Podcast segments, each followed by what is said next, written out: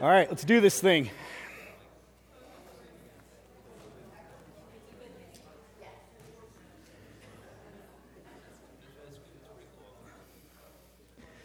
Before uh, Mark, you're going to read for us? Mark's going to read. You can open your Bibles to Genesis chapter 17. We're going to do chapter 17. This is 17, part 2. Just before Mark reads, I know that you guys don't know all the things that go on behind closed doors. And so I just thought a, a chance for me. I, I can't really honor Jordan because he's not here, but Tyler is. Just what a joy it is to work with both of them. I know that uh, since they were affirmed, it's like COVID just came as a wave behind their affirmation. And really, we've been scrambling and really haven't had much normal time since they were affirmed. But just what a joy it's been to work with them. Their humility, their wisdom, their, their love for God, their love for you. Many, many times we have completely disagreed on different things, and we have had to fight through um, until we found common ground and we've been very i think we've been faithful to one another to not do anything unless we were all on the same page. And we didn't do anything until we found what that common ground could be for us. And so god's been kind i think in helping us stay unified through all the different things that have been happening in the church over the last couple of years which you guys know it's been a lot of stuff in our culture and in our community and our church. Um, but god's been very kind to us. And just want you guys to hear um, that behind closed doors yes, we disagree at times, but I think at the end of the day, we've always come out, right, with decisions that we've felt comfortable with, um, the three of us together. So thank you guys. Thank you for your support. Just encourage those guys as you see them because they are doing pastoral ministry plus full time jobs, and that is a huge burden they carry, um, and they do it well and with joy. So grateful, grateful, grateful for all that you've done. And even in this process with the, with the, uh, purchasing of this building, all the help from uh, Jim and from Chip and from everybody else on the task force just has been a huge blessing of working through paperwork and stuff that just honestly either I would have no idea how to do or not have the time or the skills to do. So you guys have all been a huge help. Chip, thank you for what you've done in that process um, and helping us get through it. So that's it. All right, let's go to Genesis chapter 17. Mark Jekyll is going to come read to us.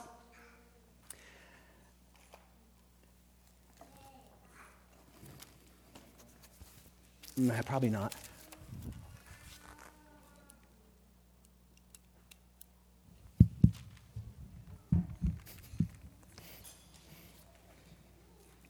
All right, Genesis 17. When Abram was 99 years old, the Lord appeared to Abram and said to him, I am God Almighty. Walk before me and be blameless, that I may make my covenant between me and you and may multiply you greatly. Then Abram fell on his face, and God said to him, Behold, my covenant is with you, and you shall be the father of a multitude of nations. No longer shall your name be called Abram, but you will, your name shall be Abraham, for I have made you the father of a multitude of nations. I will make you exceedingly fruitful, and I will make you into nations, and kings will come from you. And I will establish my covenant between me and your offspring after you and throughout your gener- their generations for an everlasting covenant to be God to you and to your offspring after you. And I will give to you and to your offspring after you the land of your sojournings, all the land of Canaan, for an everlasting possession, and I will be their God. And God said to Abraham, As for you, you shall keep my covenant, you and your offspring after you, throughout their generations. This is my covenant which you shall keep between me and you and your offspring after you. Every male among you shall be circumcised. You shall be circumcised in the flesh of your foreskins, and it shall be a sign of the covenant between me and you. He who is eight days old among you shall be circumcised, every male throughout your generations, whether born in your house or bought with your money from any foreigner who is not of your offspring. Both he who is born in your house and he who is bought with your money shall surely be circumcised. So shall my covenant be in your flesh, an everlasting covenant. Any uncircumcised male who is not circumcised in the flesh of his foreskin shall be cut off from his people. He has broken my covenant. And God said to Abraham, As for Sarai, your wife, you shall not call her name Sarai, but Sarah shall be her name. I will bless her, and moreover, I will give you a son by her. I will bless her, and she shall become nations. Kings of peoples shall come from her. Then Abraham fell on his face and laughed, and said to himself, Shall a child be born to a man who is a hundred years old? Shall Sarah, who is 90 years old, bear a child? And, Ab- and Abraham said to God, Oh, that Ishmael might live before you. God said, No, but Sarah, your wife, shall bear you a son, and you shall call his name Isaac. I will establish my covenant with him as an everlasting covenant for his offspring after him. As for Ishmael, I have heard you. Behold, I have blessed him, and I will make him fruitful and multiply him greatly. He shall father twelve princes, and I will make him into a great nation. But I will establish my covenant with Isaac, whom Sarah shall bear to you at this time next year. When he had finished talking with him, God went up from Abraham.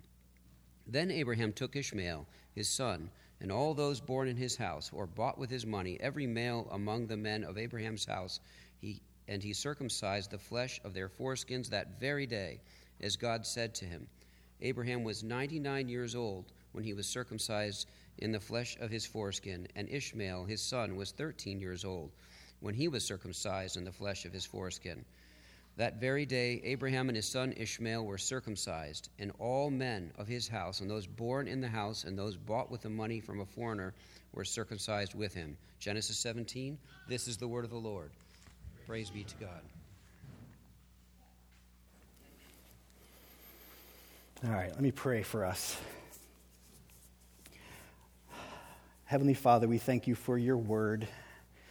We thank you for the storyline, the, the history that you reveal to us in your word of how you gradually reveal more of yourself and more of your saving plan uh, as we work our way from Genesis all the way through Revelation. And so this morning, as we as we uh, look into what you're doing in Abram and Sarai's lives, I pray that you would help us to see wonderful things about you and how you work and who you are and, and your plan for us. And, and may our hearts be filled with faith and may our hearts be filled with um, just love and astonishment at you for what you do and how you do things. Um, so, Spirit, come, come and do that. Meet us, build our faith. And even, even as we seek to understand this story, may our hearts be filled with love and, and, and belief in what we read and what we see today. And then may we walk out of here um, as men and women and young people um, filled with a joy that we know you better and we see you more clearly. And so help us, and I pray you'd help me. Lord, help me to communicate clearly in, in a way that's faithful to what your word tells us. And may I do it for your fame, for your honor, and for the sake of my friends in this room. In Jesus' name. Amen. All right, so two weeks ago, we looked at the first little section of chapter 17 where God speaks to Abram. You guys remember? Abram had been waiting 13 years for God to speak. So 13 years of silence. And then finally, God shows up. He speaks to Abram. And he tells Abram, I am your God Almighty. That was the main point, if you remember right. And, and he invites Abram to walk with him. And so, Abram, we, we decided last time, there was a little thesis statement, was that God was worth waiting for, walking with, and worshiping because he was Abram's God Almighty. And the same is true for us, right? Because God is your God Almighty, he is worth waiting for. He is, even though at times it's hard to wait. And he is worth walking with, and he is certainly worth worshiping, surrendering our lives to. Well, this morning, what I want to do now is go bigger picture over this entire story and talk about how it unfolds and why it unfolds the way that it does. And I'm going to use one word to link how this story unfolds together. So, as Mark read, I don't know if any of you noticed, there's one word that is used more than any other word in the story. And does anybody know what the word is? Say it louder. I hear, one, I hear a vote for circumcision. There's actually another word that's used more. Circumcision is used 11 times. Okay, Abraham probably was used more, and that's not the one I was thinking of. Huh? Covenant. Good, covenant. The word covenant is used 13 times um, in this chapter. So I think that's the thread that's, that's what's linking this passage together this covenant, this promise that God is going to make with Abram. And so I'm going to use that, and I'm going to use it how the story unfolds. So the story unfolds this way. First, eight verses are about the blessings that God is going to give to Abram. And then in verses 9 to 14, it's going to be about the requirements. What does God require of Abram? And then in 15 to 21, it's going to be the blessings that come to Sarah. And then they're going to cut the covenant. So that's kind of how this, uh, if you had to outline the story, this is how it unfolds. So first we're going to read about God blessing Abram, what that looks like. Then what does Abram have to do in order to get involved in this covenant? And then the blessing comes to Sarah, and then Abram's going to actually enter the covenant with God. All right, so that's kind of how we're going to walk through this. So, point number one is this covenant blessings for Abram. Now, it took me a minute to, to see what was happening in these verses because it's a little repetitious. But when you read the first eight verses and you start to think about what God is saying, you realize that there are 10 or 11 blessings or, or uh, encouragements that God gives to Abram. So he says, Look, here's what this covenant is going to look like. And so some of them he repeats, but I'm going to show you all 11 of them in, the first, in verses, I'm going to start in verse 4, verses 4 to 8. There's 11 things that God says he's going to do in the covenant to bless Abram. That's a lot. Like I said, someone repeat it, but let's, let's look at it. So look in your Bible with me. Here, here's, where, here's where we start. Verse 4 Behold, my covenant is with you, and here's blessing number one you shall be a father of a multitude of nations. Verse 5 No longer shall your name be Abram, but your name shall be Abraham. For, this is blessing 2, I have made you the father of a multitude of nations. Verse 6 I will make you, this is the third blessing, I will make you exceedingly fruitful. Blessing number 4 I will make you into nations. Blessing five, and kings shall come from you. And, here we go, number six, I will establish my covenant between me and you and your offspring after you throughout their generations. Four, and I'm going to make this number seven, an everlasting covenant. There's a blessing. Number eight, to be God to you. So he's going to be his God and to your offspring after you. And here's blessing number nine I will give to you and your offspring after you the land of your sojourners, all the land of Canaan. Verse number 10, for what? An everlasting possession. And blessing 11, I will be their God. So if you put those, like you start stacking them on top of each other, yes, there's overlap, but think about what God is promising Abram. You're going to be the father of nations. You're going to be exceedingly fruitful. Kings are going to come from you. This covenant's going to last forever. I'm going to be your God throughout all this covenant. I'm going to give you the land. So it's just blessing after blessing after blessing. And, and God seems to be repeating himself to make sure that Abram, and I think us, catch the details and the vastness and the extent of this blessing that God is making with him. I mean, it really is just an invitation for Abram to be exceedingly fruitful, a multinational, king producing, eternal, God partnered contract. That's what he's doing with him. And then he says to Abram, and by the way, I'm going to put your name on this covenant. I'm going to change your name and put it on the covenant. So now your name is Abraham, meaning the father of multitudes. So he's going to put his name down on the contract. Now, personally, I find this pretty appealing because I think if you think about this in our today terms, this is a pretty big deal.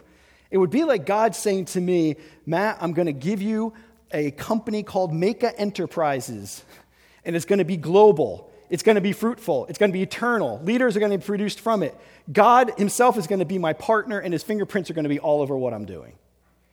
It would be as if Jeff Bezos, you guys know him, right? The owner of Amazon. He's supposed to be the richest guy in the whole world or whatever. It would be as if he came to you and said, I'm going to have a new company. And I want to put your name on the company. So we're going to call it your name. And you're going to be exceedingly fruitful. I'm going to back up your business. We're going to raise up leaders that are going to come out of it. It's going to be global, more well known than Amazon, more well known than iPhone or iMac or anything like that, more well known even than McDonald's around the world.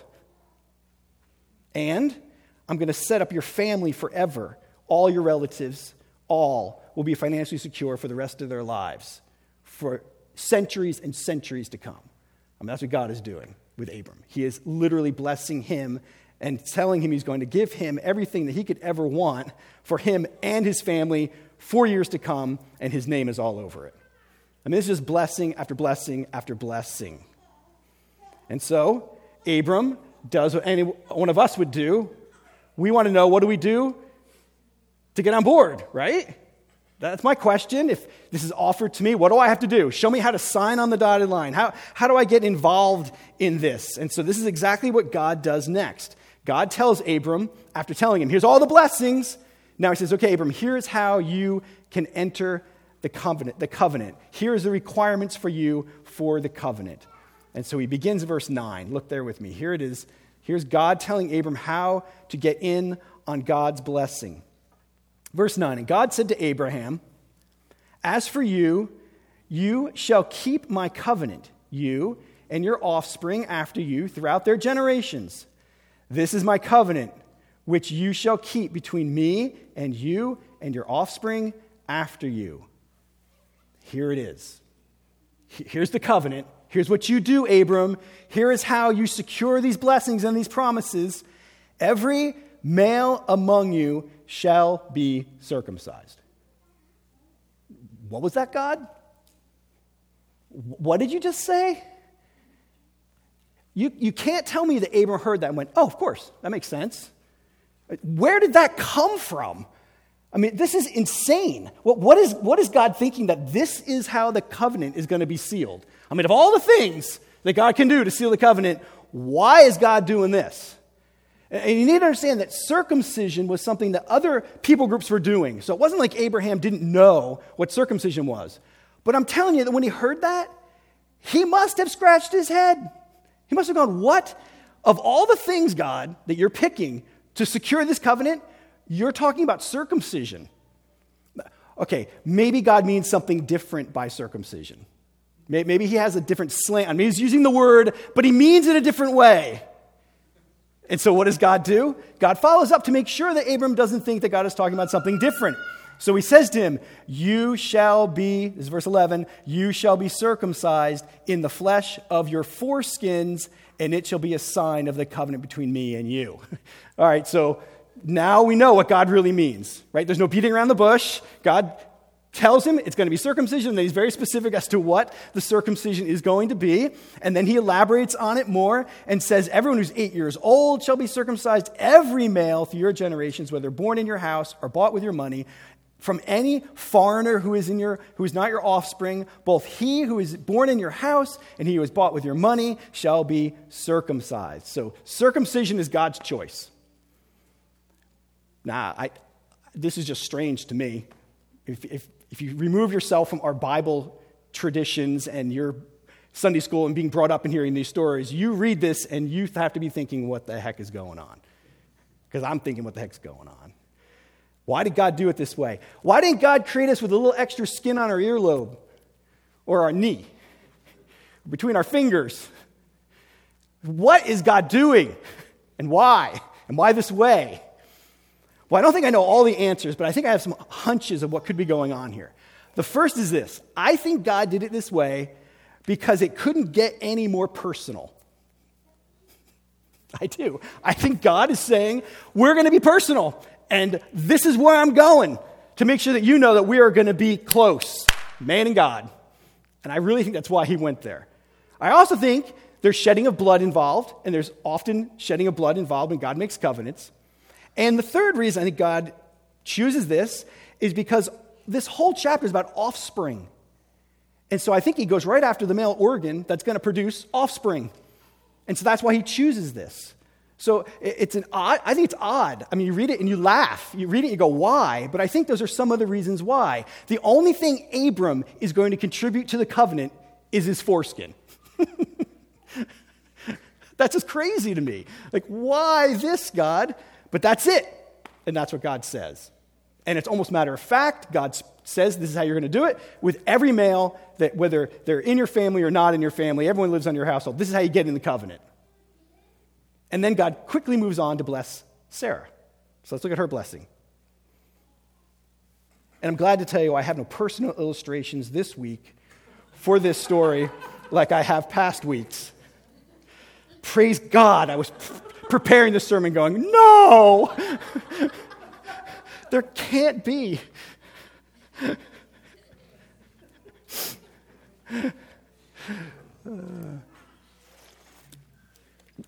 sorry, I'm so glad that there was a third to fifth grade class today because I was thinking that this would be a harder one. All right, so he moves on. Verse 15, now we move on to point number three the covenant blessings for Sarai. And God said to Abram, As for Sarai, your wife, you shall call her name Sarah. Not, you shall not call her name Sarai, but Sarah shall be her name. So he changes Sarai's name to Sarah. And the word Sarah very clearly means princess. It means princess. I mean, does it get any more romantic than that? Than for God to choose to call her princess? He, he is literally saying, Sarah, you are my princess. When my kids were little, my girls, they loved, we had a dress up box and they loved to dress up as princesses. I know if you saw some of the Thomas girls come in today. They had little princess dresses on when they came in the room. Elizabeth often uh, substitutes in the public school for little kids. She'll go into like elementary, second, and third graders. She tells them, My name is Miss Elsa. And as soon as they hear that, they start singing Frozen and they pursue her all day long with Miss Elsa, Miss Elsa, Miss Elsa. And then she tells them her dad's name is Olaf, and that just sets them off for, because it really is his name. And don't strip the innocent, sweet, romantic passion out of God calling her Sarah. I bet when she heard that God changed her name to princess, I bet she lit up with joy I think when God said, Sarah, I'm now going to call you princess, I think she received it as God cherishing her, loving her, honoring her, knowing her, valuing her. I think she embraced all of that as God looked at her and called her his princess. And isn't it right that she would be a princess? Because he says that princes and kings will come out of you. So you're going to have kings, you've got to be a princess. And she's going to produce kings, so she is the princess. That's what it says in verse 16. I will bless her. I love the way God repeats the blessing. I will bless her, and moreover, I will give you a son by her. And he says again, I will bless her, and she shall become nations, kings of peoples shall come from her. So she's going to have kings. I mean, this is just, I, I, can see her heart just swelling with, with joy and, and affection for God as God reveals this to her. And then, of course, Abram responds to this wonderfully, doesn't he? we find Abram on the ground again, like we did in verse 4, only this time he's not worshiping. This time he's on the ground belly laughing at what God says right? Verse 17. Then Abram falls on his face and laughs and says to himself, Shall child be born to me, a man who is a 100 years old, and shall Sarah, I like it that he changes her name. She is Sarah now, and he acknowledges that, who is 90 years old, bear a child. And Abram said to God, Oh, that Ishmael might live before you. So, no, he doesn't take it well. But it's interesting, God doesn't correct him. God's going to have a little interaction with Sarah in the next chapter when she laughs. So he, he must have understood his laughter. Like, he must be giving Abram a break. After all, he is 100 years old. So I think he understands where he's coming from. And so he laughs. He, he tells God what he would like to see happen. And then what God does in verse 19 is just remind him of the blessing. So God says to him, No, but Sarah, your wife, shall bear you a son, and you shall call his name Isaac. And I will establish my covenant with him as an everlasting covenant for his offspring after him. As for Ishmael, I have heard you. Behold, I have blessed him and will make him fruitful and multiply him greatly. He shall father twelve princes, and I will make him into a great nation. But I will establish my covenant with Isaac, whom Sarah shall bear to you at this time next year. So God just reaffirms, is what I'm going to do. It's going to happen through Sarah, and you're going to have a son, and his gonna, name is going to be Isaac. And I love that it says in verse 16 in the Hebrew, maybe your Bible has a note that shows you this, that it actually says that he has already given them Isaac. No, in, God, in God's mind, it's already a done deal. You already, you already have Isaac as your son. Even though it's going to be a year before you see him, it's already finished and he's yours. And if I'm Abram and Sarah and I'm thinking we just waited 25 years and now God says it's going to happen next year, they must have been thrilled Finally, a date. Finally, we know there's some closure, there's an end to this waiting for 25 years. And now they know that their son, God says, is on the way. So don't miss what's happening here. God is just pouring out blessing on Abraham, blessing on Sarah, and blessing on their offspring. And God's doing it in a way where He's exercising, I don't know if you caught this, He's exercising His authority to give names. I mean, this chapter is all about names, really. God begins by telling them who He is I am God Almighty. Then He says, Abram, I'm going to change your name to Abraham. And then He says, Sarah, I'm going to change your name to Sarah. And then He tells them what to call Isaac. So the God is saying, Look, I am, I am the sovereign God in charge of all things, including people and their names, and how I'm going to bless them. And this is what God does over and over again. He has the authority to give names and to change names. And as I, as I read this this week, one of my favorite verses is in Revelation chapter 3. And I could not help but go there in my heart when I thought about how God changes names and God gives names. I don't know if this is part of your anticipation for being with God for eternity. This is one of my big ones. But here's what it says in Revelation He who has an ear, let him hear what the Spirit says to the churches. To the one who conquers, I will give some of the hidden manna, not sure what that is, and I will give him a white stone with a new name written on the stone that no one knows except the one who receives it. You see what's happening there? Someday, God, someday Jesus is going to come to you. I, I imagine that sometimes how it goes down in my own head. And he's going to go, come over here. And Jesus is going to pull me in, and he's going to, I don't have a pocket, pull out a stone. and he's going to check this out. And he's going to show it to me. And he's going to say, that's your new name. That's your name. Only you and I know it. It's just for you, and it's just for me. And it's going to be a little, a little secret you and Jesus are going to have where he knows that name and you know that name, and no one else knows it. And I think some of that's going on here. I think God is renaming people and giving names, saying, You're mine. You belong to me. I belong to you. I think he's establishing personal touches to their lives, just like he's going to do someday when you and I are in heaven with him forever. Such good news. Such good news. And so there's a covenant, and now it's Abram's turn for covenant cutting. and what a great time this will be for Abraham and Ishmael to have some father son bonding time together. Because at age 13, I'm pretty sure that Isaac was not real excited about this whole covenant thing. But Abram, I won't read it again, but if you read verses 22 all the way through the end, it's obvious that Abram fulfills the covenant. He, everyone in his household, whether they're blood relatives or people he bought, all of them, every male was circumcised. Abram did it. He, he followed through 100%. And I have to wonder if this is one of the other reasons why God chose circumcision. I wonder if he chose it because it was one and done, one and done, and it really wasn't that much of a sacrifice. It really wasn't that costly. So I think God might have picked it for those reasons. They don't really have any excuse for not obeying, and it isn't that hard, really, for Abram and all the men to obey. God lines it up so you don't have it happen until your kid is eight days old just to make sure their vitamin K is the right level so they can clot and not bleed to death. Somehow God knew that. I don't know how. He did.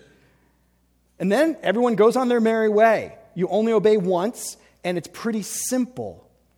And I have to think that that's part of the reason God did it. We're in Genesis. God is slowly revealing the way he does things.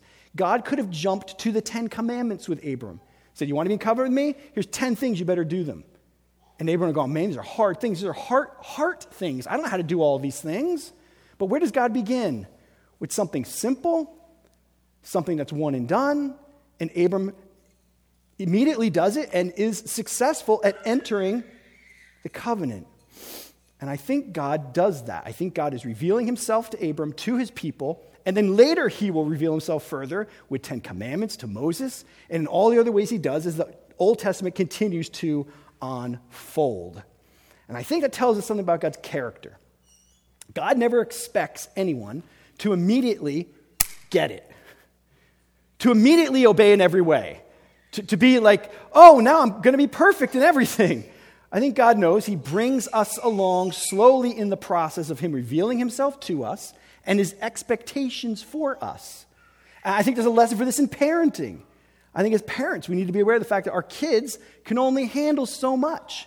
And so our expectation to be to bring them along in their understanding of God and God's ways and how God works, and to move them along slowly, as God seems to be doing here as He reveals Himself in the Old Testament.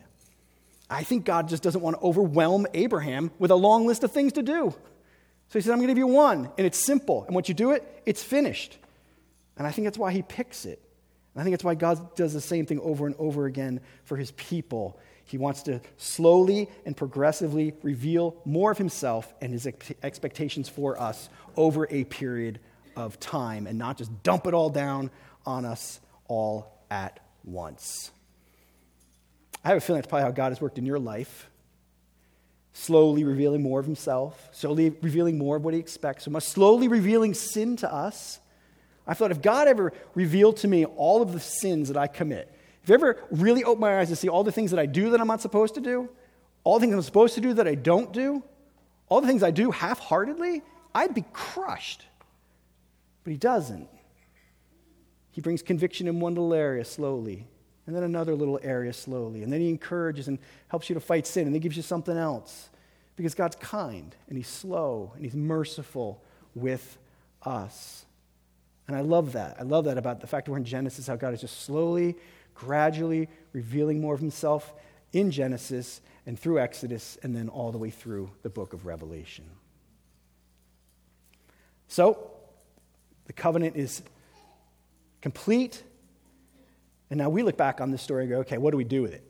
What, what, what do we do with this story? And how does it relate to us? Well, thank goodness we have the New Testament commentary telling us how we're supposed to think about what happens in chapter 17.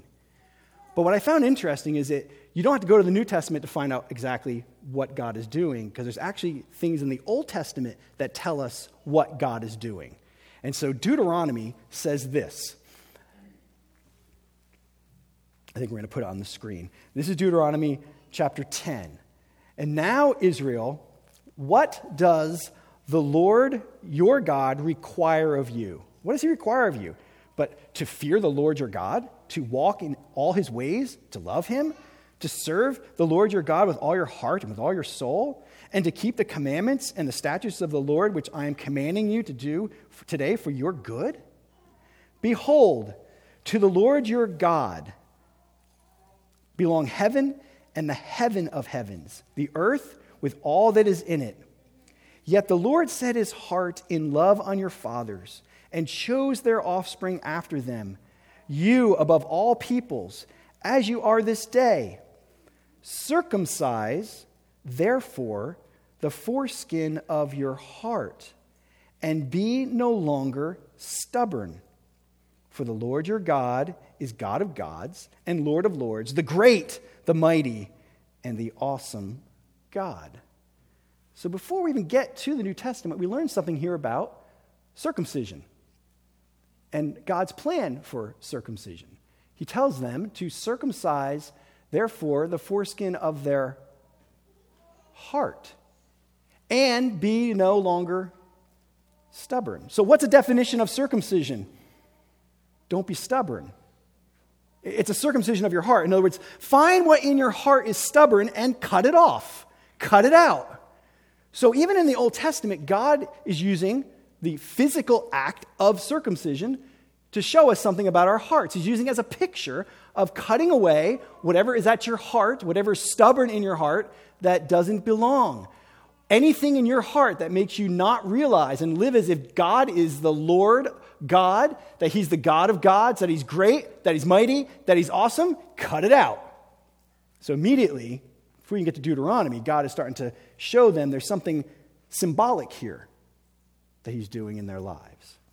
And then move on to Jeremiah, where we see another time where God uses circumcision to make a spiritual point. Here's what it says For thus says the Lord to the men of Judah and Jerusalem break up your fallow ground and sow not among thorns. Circumcise yourselves to the Lord, remove the foreskin of your hearts. Now, this is poetry, so there's couplets here. The first couplet, where the quote is, break up your fallow ground and sow not among thorns. That, that's what we're to do. And that couplet pairs up with circumcise yourselves to the Lord, remove the foreskins of your heart. In other words, what does it mean to circumcise yourselves to the Lord? Well, it means break up your fallow ground and sow not among thorns. So again, he's using circumcision, a physical act, to make a spiritual point. Where is your heart hard? Where does it need to be circumcised? Where are there thorns that you're sowing to? Cut it away. So he's, he's going after the heart. So notice in both of these stories, it's us doing something. So if you lived then, you would go, okay, circumcision gets me in the covenant, and now God's using that picture of something being cut away to talk to my heart, that there's things in my heart that probably need to be cut away. Things aren't pleasing to God, that He wants me to circumcise out of my heart. So God is using something physical to make spiritual application. He's taking something that's outward, an outward act, to paint a picture of something inward that he wants to happen in our hearts. Does that make sense? You tracking with me? This is important because now we're going to move into the New Testament and see what the New Testament does with this same idea of circumcision. So, Romans chapter 2 says this For no one is a Jew who is merely one outwardly, nor is circumcision outward and physical, but a Jew is one inwardly and circumcision is a matter of the heart. By who? The Spirit. Okay, so what is similar in this to those two, new, those two Old Testament passages? What's similar? Heart. God's going after the human heart. And what is he using as an illustration? Uh, circumcision. Okay, so that's what's the same to the passage in Deuteronomy and the passage in Jeremiah. What's different? Now it's by the Spirit. Before they had to do it, it was you cut away what doesn't belong in your heart. Now in the New Testament, it's the same idea. It's about your heart. Circumcision is not about outward, it's about inward. But who does the work now?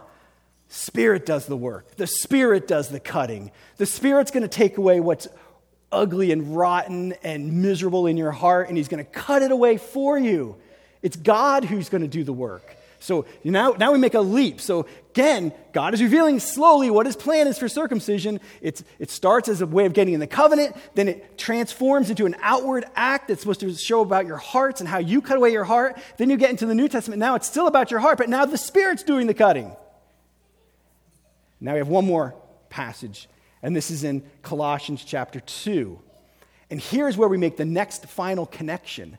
Uh, this is really cool because this is where we see what is the New Testament connection to circumcision. In other words, what's the equivalent of circumcision in the Old Testament to the New Testament? What happens here? And so this verse in Colossians is one that paints a very clear picture of what replaces circumcision in the New Testament. And you need to know that these are the verses that many Reformed churches use to support infant baptism. This is, this is their verse. This is the only verse, really, that gives them their grounds for it. So, what I want to do is look at it and I want to show you how they make that connection and show you why I a thousand percent disagree.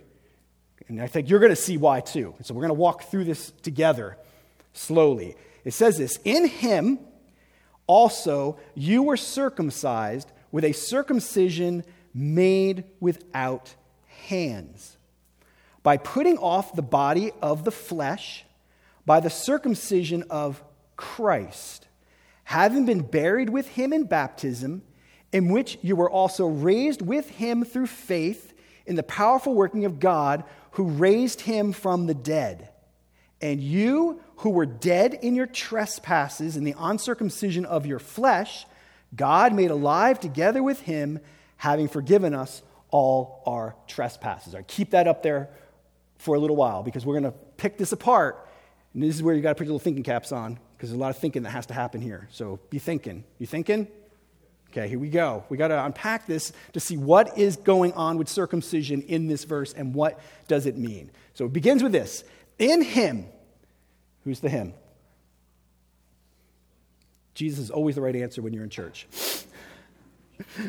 in Jesus, also, you were circumcised with a circumcision made without hands.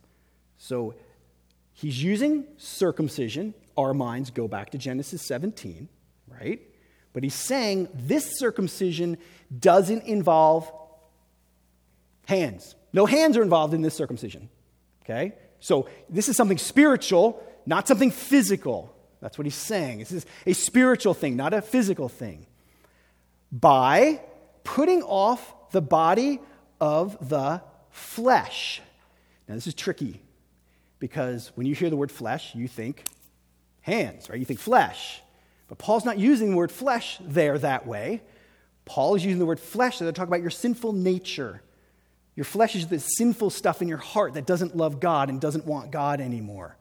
He's talking about that. And, and, just to make sure you see that, if you go down to the end, he says it again in verse 13 and you who were dead in your trespasses and the uncircumcision of your flesh. So they were dead in their trespasses and the uncircumcision of your flesh. So it's death. Your flesh is the dead part of you that's in you. Okay, so let's go back up to the beginning, make sure we're tracking. In him, also you were circumcised with a circumcision made without hands. He's not talking about anything physical now, he's talking about spiritual. By the putting off of your flesh, the dead person in you, the, the person that was sin dominated.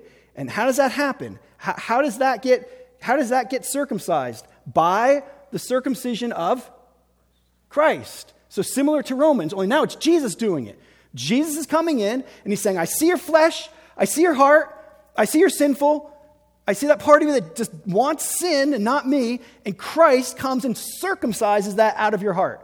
He cuts that out of your heart so that it's gone. That's how Jesus does it. That's his action. He cuts it away for us. And now Paul is going to link that to baptism in verse 12. Having been buried with him in baptism. What is that referring to? Having been buried with him in baptism. He's referring back to what he just said, which is what? Circumcision, but not circumcision like in the Old Testament. What kind of circumcision? Christ's circumcision, spiritual circumcision. So, baptism then, I, I, the word circumcise is followed up quickly by baptism. And so we think, oh, those are, those are equivalent to one another. But that's not the link. Baptism here is not linked to Old Testament physical foreskin circumcision. Do you see that?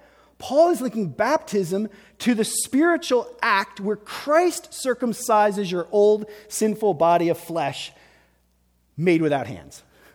You see the argument?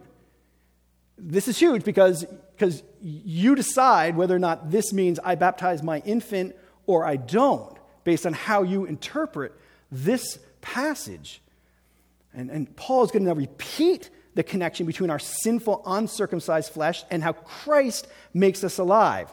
And so he ends in verse 13, and you were dead in your trespasses and the uncircumcision of your flesh, and then God made you alive together with him, having forgiven us all of our trespasses. So, so track with this. Your heart was uncircumcised. It was dead. There was death all around it, fleshy, sinful death. It was surrounded by death. Then Christ comes, circumcises off the death, he cuts it away. And then by his resurrection, it says that he brings your heart to new life. He gives you a life again, he, he gives you life. So in his death, he circumcises the death off your heart, and then in his resurrection, he gives you new life. That, that's what he's doing in this verse. So, the equivalent then, the, the New Testament equivalent of Old Testament circumcision is not baptism. The New Testament equivalent of Old Testament circumcision, circumcision is Christ cutting away your sinful nature. Does that make sense? People want to know, like, circumcision in the Old Testament, well, what does that translate to in the New Testament? It doesn't translate to baptism, according to these verses. It translates to now Christ circumcises the death out of my heart. That's the equivalent of Old Testament circumcision. No longer is it a fleshly thing by, done by hands, it's a spiritual thing done by God. It's done by Jesus, it's done by the Spirit, where He cuts that out of our hearts. I think to use this passage to support infant baptism, you have to ignore the phrase made without hands, because that's what makes this spiritual and not a physical thing. And I think you have to ignore that, ignore that Old Testament circumcision has been replaced by Jesus circumcising your heart. Does that make sense?